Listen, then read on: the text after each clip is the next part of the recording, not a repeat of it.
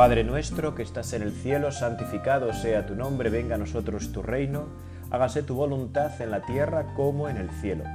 Danos hoy nuestro pan de cada día, perdona nuestras ofensas, como también nosotros perdonamos a los que nos ofenden. No nos dejes caer la tentación y líbranos del mal. Amén. Hoy Señor queremos estar este ratito de oración contigo y, darle unas volteas a la cabeza, ¿verdad? Porque eso siempre nos viene bien. Hacerlo, Señor, en tu presencia. ¿no? Eso es la oración de meditación, ¿no? Cuando las cosas, cuando tus cosas las pensamos desde, desde la fe, ¿no? Desde lo que tú nos inspiras, desde este rato que queremos pasarlo contigo.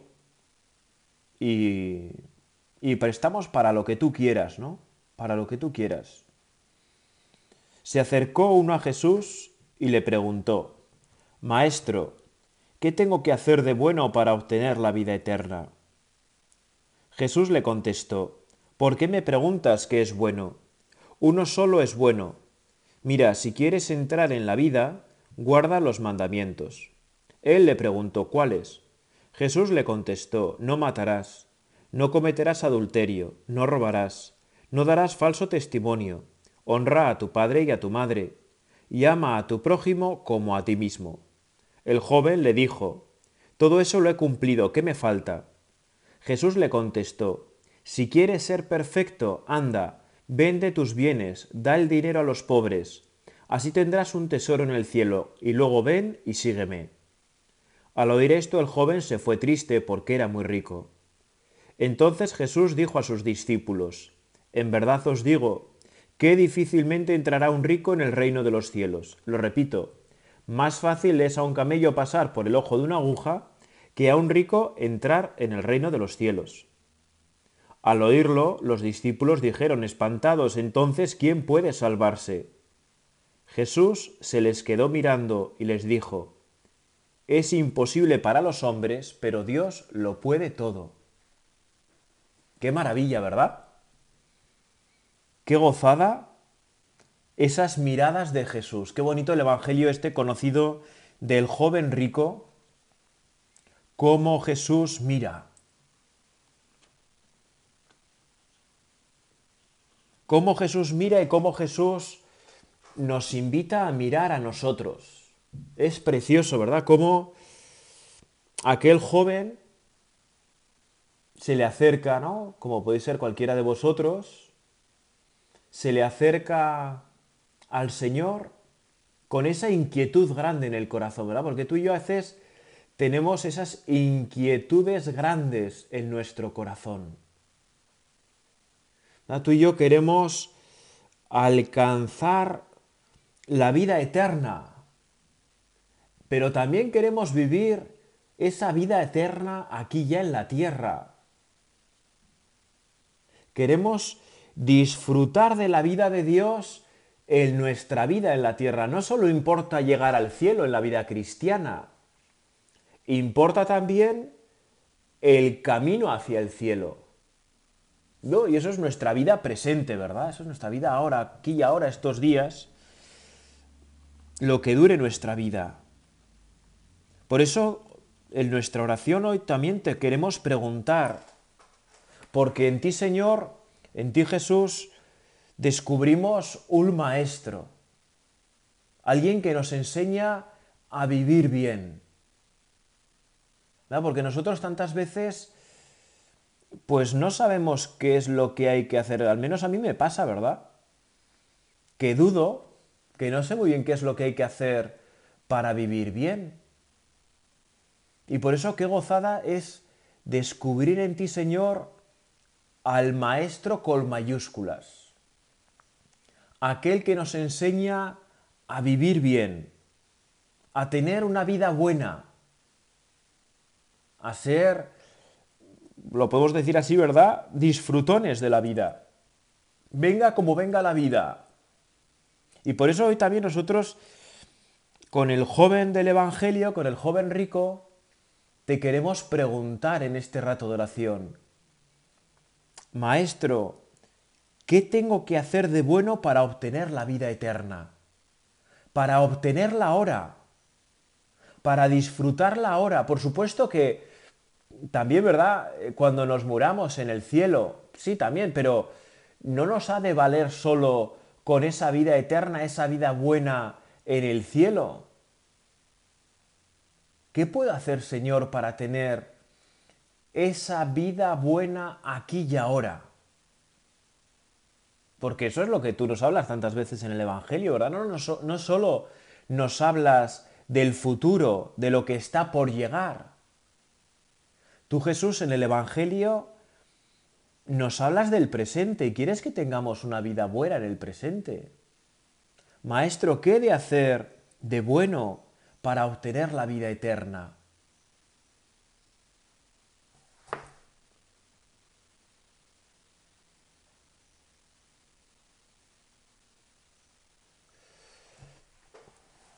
¿Qué de hacer de bueno? Enséñame, Señor, a vivir bien. Enséñame, Señor, a vivir bien. Muy Jesús le pregunta, ¿verdad? Así, con una pregunta, ¿no? Como solemos hacer también nosotros a veces. ¿Por qué me preguntas qué es bueno? Uno solo es bueno. A mí esta respuesta siempre me ha hecho pensar. Porque a veces pasa que nos tenemos por buenos, que creemos que con lo que hacemos, pues ya somos buenos. Y Jesús nos dice, bueno, espera, para un poco, ¿no? Para un poco y piensa. Para un poco y piensa. ¿Quién es el bueno? Solo Dios es bueno. Tú y yo no somos buenos. Queremos serlo, es verdad, ¿eh? no, digo lo contrario, pero, pero tú y yo tenemos que tratar de ser buenos, tenemos que luchar por ser buenos, tenemos que esforzarnos por ser buenos. Bueno así en esencia solo es Dios. Y por eso para nosotros ser buenos, pues tenemos que participar de la vida de aquel que es bueno, Y por eso es hermoso la vida cristiana, ¿verdad? Porque a través de los sacramentos participamos de tu vida, Jesucristo, a través de la fuerza del Espíritu Santo, para llegar contigo al Padre. Y por eso, contemplar en nuestra vida a Dios como aquel que es el bueno, nos ayuda a descubrir pues, que nosotros tenemos que andar, bueno, pues luchando por esa bondad, por unirnos tanto a ti Jesucristo que podamos ser buenos. Y siempre me ha llamado la atención cómo cuando a Jesús le preguntan los evangelios, bueno, ¿y al cielo cómo llego? ¿Qué es lo que tengo que hacer para llegar al cielo? Para disfrutar de esa vida tuya aquí y ahora, ¿no? Porque hay algo que es muy bonito en los evangelios, ¿verdad? Es muy hermoso cómo tú, Señor, produces admiración y produces que los demás te quieran imitar, que eso que tú tienes, Señor, yo también lo quiero tener. Por eso le seguían a Jesús tantas multitudes, ¿verdad? Porque veían algo profundamente atractivo en tu vida, Señor. De tal modo que yo también quiero tener eso.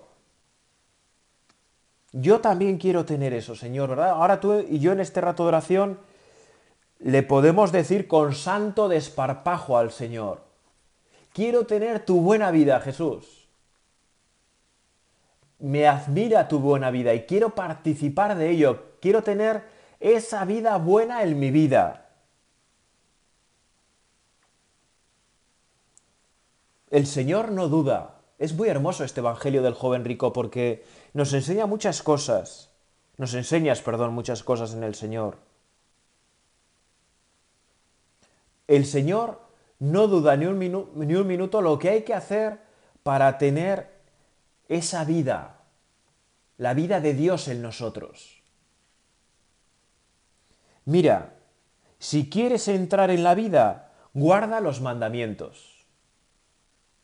Y es un poco descalabrante este evangelio, ¿verdad? Porque porque, ay, Señor, los mandamientos, pero hombre, dinos algo nuevo, ¿no? Claro, porque los mandamientos no era algo nuevo, era algo por todos conocido, ¿no? Por todos los judíos, quiere decir, el joven rico ya sabía que tenía que cumplir los mandamientos para tener esa vida. Y Jesús lo confirma. Jesús se lo reafirma, ¿no? Por decir, nos lo reafirmas tú también hoy, Señor, a nosotros. ¿Qué he de hacer para tener tu vida? Lo primero, guardar los mandamientos. Hay veces, Señor, que nosotros, como somos tan miopes, como vemos las, las cosas, perdón, a tan corta distancia, pues tenemos de confesar que en los mandamientos, en vez de descubrir el camino hacia la vida, vemos en ellos cargas y pesos, ¿no? Y es una pena ver la vida cristiana así, ver los mandamientos así pero a veces a todos nos pasa, ¿no? Qué gozada es cuando descubrimos en los mandamientos esas señales del camino de nuestra vida que nos conducen hacia el cielo. Qué hermoso es, cómo cambia todo. ¿Cómo cambia todo? ¿Ya? Cuando los mandamientos dejan de ser prohibiciones arduas, duras, para convertirse en aquello que esponja nuestro corazón, que nos indica el camino de la vida y cómo marchar con alegría, cómo marchar con, fuerza, con energía, eh, sin, sin el peso, ¿verdad?, de nuestras contradicciones. Es que los mandamientos no son una carga, Señor, es verdad. Los mandamientos son luz en nuestra vida. Los mandamientos son fuerza en nuestra vida, que nos permiten caminar de otra manera, que nos permiten, más aún, ¿verdad?, caminar a tu manera, a tu estilo. Los mandamientos nos marcan un estilo de vida, un estilo de vida alegre, Vivir los mandamientos no es, ala, pues otra losa más que me cargo en la espalda en mi camino hacia el cielo, ¿no? Como si no tuviera ya bastantes cosas encima los mandamientos, ¿no? Que me aplastan. No, eso es una visión totalmente fuera de la fe de los mandamientos. Los mandamientos iluminan nuestra vida, ¿verdad, Señor? Nos llenan de fuerza, nos, nos, bueno, pues nos ayudan a encontrarte a ti en el camino de la vida. Y cuando cambiamos de perspectiva, ¿no? Muchas veces la vida cristiana pues es simplemente vivir lo mismo pero bajo otra perspectiva. No hace falta cambiar de, de vida, ¿no? Porque uno pues no puede cambiar de vida, de obligaciones, de compromisos, de relaciones, de tal, ¿no? Salvo que han pecado, pues uno no debe cambiarlas. ¿No? Y por eso la vida cristiana tantas veces no es eh, cambiar de vida. La vida cristiana es simplemente verla desde otra perspectiva. Mirar nuestra vida como tú la miras, Jesucristo. Mirar nuestra vida desde el Espíritu Santo desde esos dones, ¿verdad?, del Espíritu Santo que permiten en nuestra vida eh, tener una visión más sobrenatural. Sin dejar de ser natural, una visión que nos sobrepasa, ¿no? que nos trasciende, que nos fortalece. Por eso hoy en este rato de oración, Jesús, eh, te podemos pedir, ¿verdad? Es una buena petición, Señor. Ayúdanos a mirar nuestra propia vida como tú la miras. ¿No? que cuando nos miremos a nosotros, tengamos tu mirada, tengamos tus ojos, ¿verdad? Danos, Señor, tu mirada. Ayúdanos a mirar como tú miras.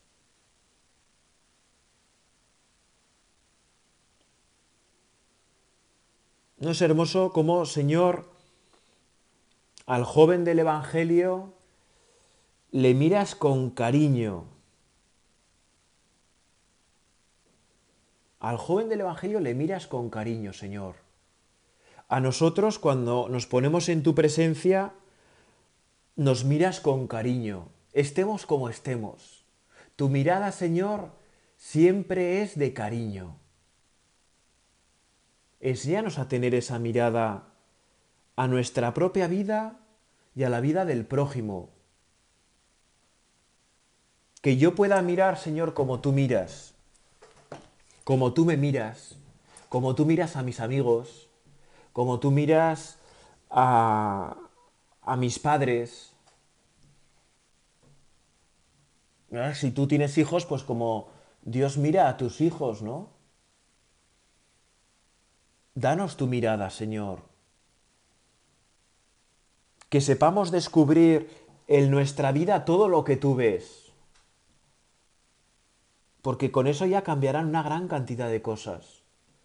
Porque cuando nos dejas participar de tu mirada, wow, nuestra vida toma un sentido mucho más profundo, mucho más nuevo, ¿no?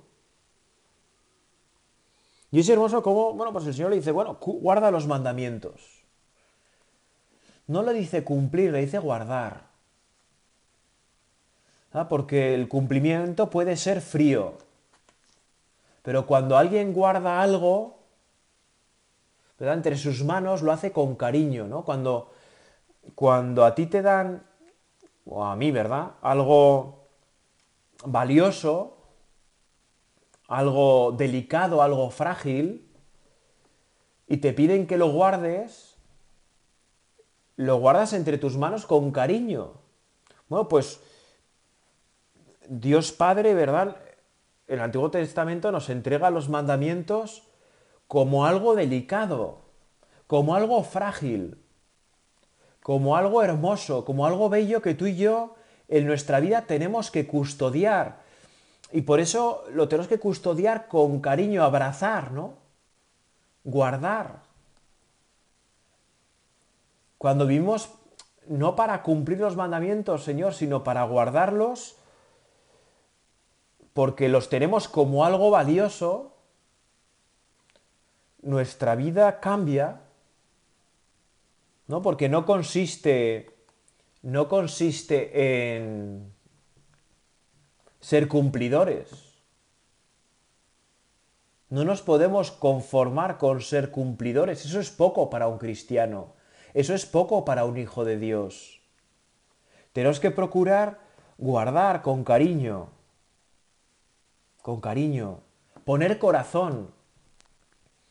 No, por eso pienso que ese guardar llama a nuestro corazón.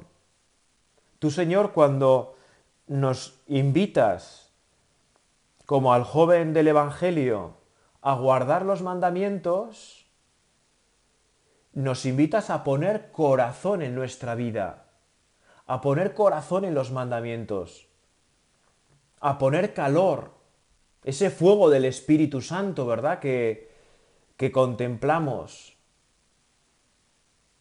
Días como el de Pentecostés, ¿no? Esas llamaradas de fuego que inundan a la Virgen, los apóstoles, los primeros cristianos. Ese fuego del Espíritu Santo que tiene que llenar también nuestros corazones y que tiene que llenar nuestra vida entera. No quieres que tengamos un cumplimiento frío de los mandamientos, quieres que los mandamientos iluminen nuestra vida y nos llenen de calor, nos llenen del fuego de tu Espíritu, Señor. Y por eso los dones del Espíritu Santo nos ayudan, ¿verdad?, a dar los frutos del Espíritu Santo y los ayudan a través de los mandamientos que concretan ese amor a Dios sobre todas las cosas y el amor al prójimo como a nosotros mismos. Cuando vemos los mandamientos de la ley de Dios, los diez mandamientos, desde la óptica del amor, todo cambia. Cuando descubrimos en ellos que ya no son cargas pesadas que amenazan con aplastar nuestra vida, sino que descubrimos en ellos liberación, fuerza, expresión de nuestro amor a Dios y expresión de nuestro amor al prójimo, algo a custodiar, a guardar, a proteger, a vivir con dulzura, con ternura, como dice el Papa Francisco tantas veces, pues entonces nuestra vida cambia. Porque tu vida, Jesús, no la vemos como un mero cumplimiento frío. Eso no sería atractivo. Tu vida es atractiva porque la gastas amando a los demás. Aunque a veces te toque decir cosas duras, ¿verdad? Porque el que ama, pues a veces tiene que decir cosas duras. Porque ama y porque hay que proteger el amor y a veces hay que hacerlo con, con firmeza, ¿verdad? Aunque cueste. Bueno, el joven, el joven del Evangelio, el joven rico, es un joven top, ¿no? Está, es un tío ahí que se toma la vida en serio. Que se toma la vida en serio y los mandamientos que le cita el Señor, que no son todos, ¿verdad? Pero es un buen resumen, Él los ha cumplido, Él los vive. Él los vive. Pero fijaros el detalle, ¿no? Tú Jesús le llamas a guardarlos y él responde, todo eso lo he cumplido. Ahí está uno de los detalles de este Evangelio. Tú Señor nos invitas a guardar los mandamientos y nosotros a veces nos conformamos con cumplirlos, como si fueran meras leyes humanas sin ver todo ese cauce de gracia, ¿no? De fuerza del Espíritu Santo encerrado en ellos. Por eso tú y yo no nos podemos conformar con cumplir los mandamientos. Hemos de buscar poner corazón en ellos, poner cariño en ellos, ponernos a nosotros mismos en ellos. La vida cristiana no es un cumplir cosas, ¿verdad? Ir poniendo tics, pues ya lo he hecho, ¿no? Ya lo he hecho, ya lo he hecho, ya lo he hecho. No, no es cumplir, es vivir, es mucho más que todo eso. Por eso el joven rico, cuando cumple los mandamientos, descubre que algo le falta, que eso simplemente no le llena. Es lo mismo que nos pasa a nosotros, Señor, ¿verdad? Que cuando vivimos para cumplir, pues tantas veces nos vaciamos, porque nuestro corazón, que lo ha creado tu Padre en nosotros, con tanta ternura, ¿verdad? Y que contemplamos de una manera tan maravillosa en tu sagrado corazón, nuestro corazón no se conforma con los mínimos, no se conforma con cumplir. Nuestro corazón quiere lo máximo, nuestro corazón quiere expandirse, nuestro corazón quiere amar, quiere entregarse sin medida. Y Por eso, cuando tú y yo, como el joven rico del Evangelio, vivimos para cumplir, notamos que algo grande nos falta porque el cumplir simplemente nos aparta del amor, o al menos no nos permite vivirlo en plenitud, ¿no? Con toda su fuerza. Por eso, ¿qué me falta? Hoy quizás tú y yo este, en este rato de oración sea una buena pregunta que te podamos hacer a ti hoy Jesús, ¿verdad? ¿Qué me falta? ¿Qué me falta? ¿Qué me falta en mi vida para vivir tu vida? Para tener tu fuerza, para tener tu alegría, para que nuestra vida sea más plena. ¿Qué me falta? Es una pregunta valiente. ¿eh? Este joven fue valiente. Y es una pregunta que hay que hacerla al Señor con valentía, con coraje, porque es una pregunta que a ti, Señor, te gusta responder. Y a través de tu espíritu, en nosotros, pues nos respondes, ¿verdad? Con esas mociones, con esas inspiraciones. ¿Qué me falta? Me falta generosidad, me falta coraje, me falta valentía, me falta alegría, me falta paciencia, ¿verdad? Puede ser. ¿Qué me falta? Y es bonito, ¿verdad? Como Jesús, tú le al joven rico y a nosotros, ¿verdad? A través del Evangelio, nos tocas ahí, ¿no? Si quieres ser perfecto, anda, vende tus bienes, da el dinero a los pobres Así tendrás un tesoro en el cielo. Luego ven y sígueme. Bueno, quizá, ¿verdad? Nuestra vocación no sea la de vender todo. Bueno, igual la tuya sí, no lo sé, ¿verdad? Eso eh, tú lo tienes que tratar eh, mano a mano con Jesús, ¿verdad? Pero quizá tu vocación no sea vender todo, la mía no es vender todo, ¿verdad? pero sí que esas dos últimas palabras y ese vender algo tiene en la vida de todos. Ese vender algo tiene en la vida de todos, ¿no? Porque sí que tenemos que ser desprendidos de nosotros mismos. Para que el amor de Dios crezca en nosotros, tenemos que vivir ese desprendimiento que contemplamos en la Santísima Virgen María, que no vendió todo. Y sin embargo, vivió desprendida de todo, ¿verdad? María. Ese desprendimiento de no tener las cosas como propias, eso sí que es de todos. Ir y seguirte. Eso sí que es de todos. Señor, pues ayúdanos a estar desprendidos de nosotros mismos, de nuestras riquezas, sean muchas o sean pocas, de nuestras ideas, de nuestras opiniones, de tener que entender todo o comprender todo para seguirte. No, pues ayúdanos a vivir desprendidos. Al final, ¿verdad? El problema del joven rico es que a pesar de cumplir, tenía su corazón en sí mismo. Y para tener tu vida, Señor, tú quieres que nos desprendamos de nosotros mismos para que tú estés en nuestro centro para que tú, Señor, seas el centro de nuestra vida. Y para eso nos tenemos que quitar a nosotros del medio. Y por eso, Señor, te lo pedimos, porque los apóstoles al final de, de este Evangelio se asustan, ¿no? Entonces, ¿quién puede salvarse? Ven que realmente ese desprendimiento de todo es difícil. ¿Quién puede salvarse?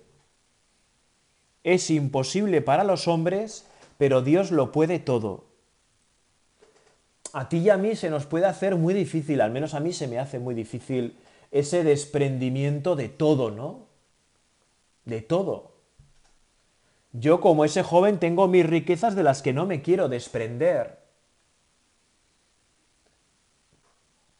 Es imposible para los hombres, pero Dios lo puede todo.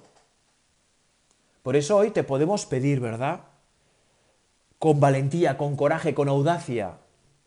Señor, Queremos tener tu corazón. Danos tu corazón. Ayúdanos a tener ese corazón inmaculado de María. Ese corazón desprendido.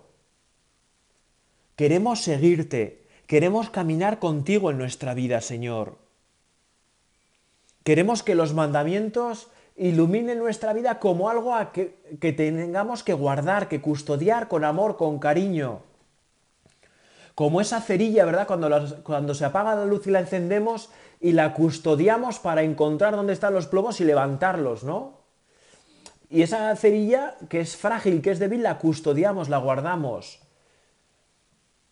Ayúdanos a tener ese corazón desprendido de nosotros. María, queremos terminar contigo, ¿verdad? Como siempre, este rato de oración. Ayúdanos a tener ese corazón de Jesús que se formó en tu seno. Ayuda a que se forme ese corazón también en nosotros, María. Ese corazón desprendido, ese corazón lleno de gracia, para poder ir con tu Hijo siempre, seguirle de cerca, ayudado por los sacramentos siguiendo los mandamientos como camino de vida y libertad. Dios te salve María, llena eres de gracia, el Señor es contigo. Bendita tú eres entre todas las mujeres y bendito es el fruto de tu vientre Jesús. Santa María, Madre de Dios, ruega por nosotros pecadores, ahora y en la hora de nuestra muerte. Amén.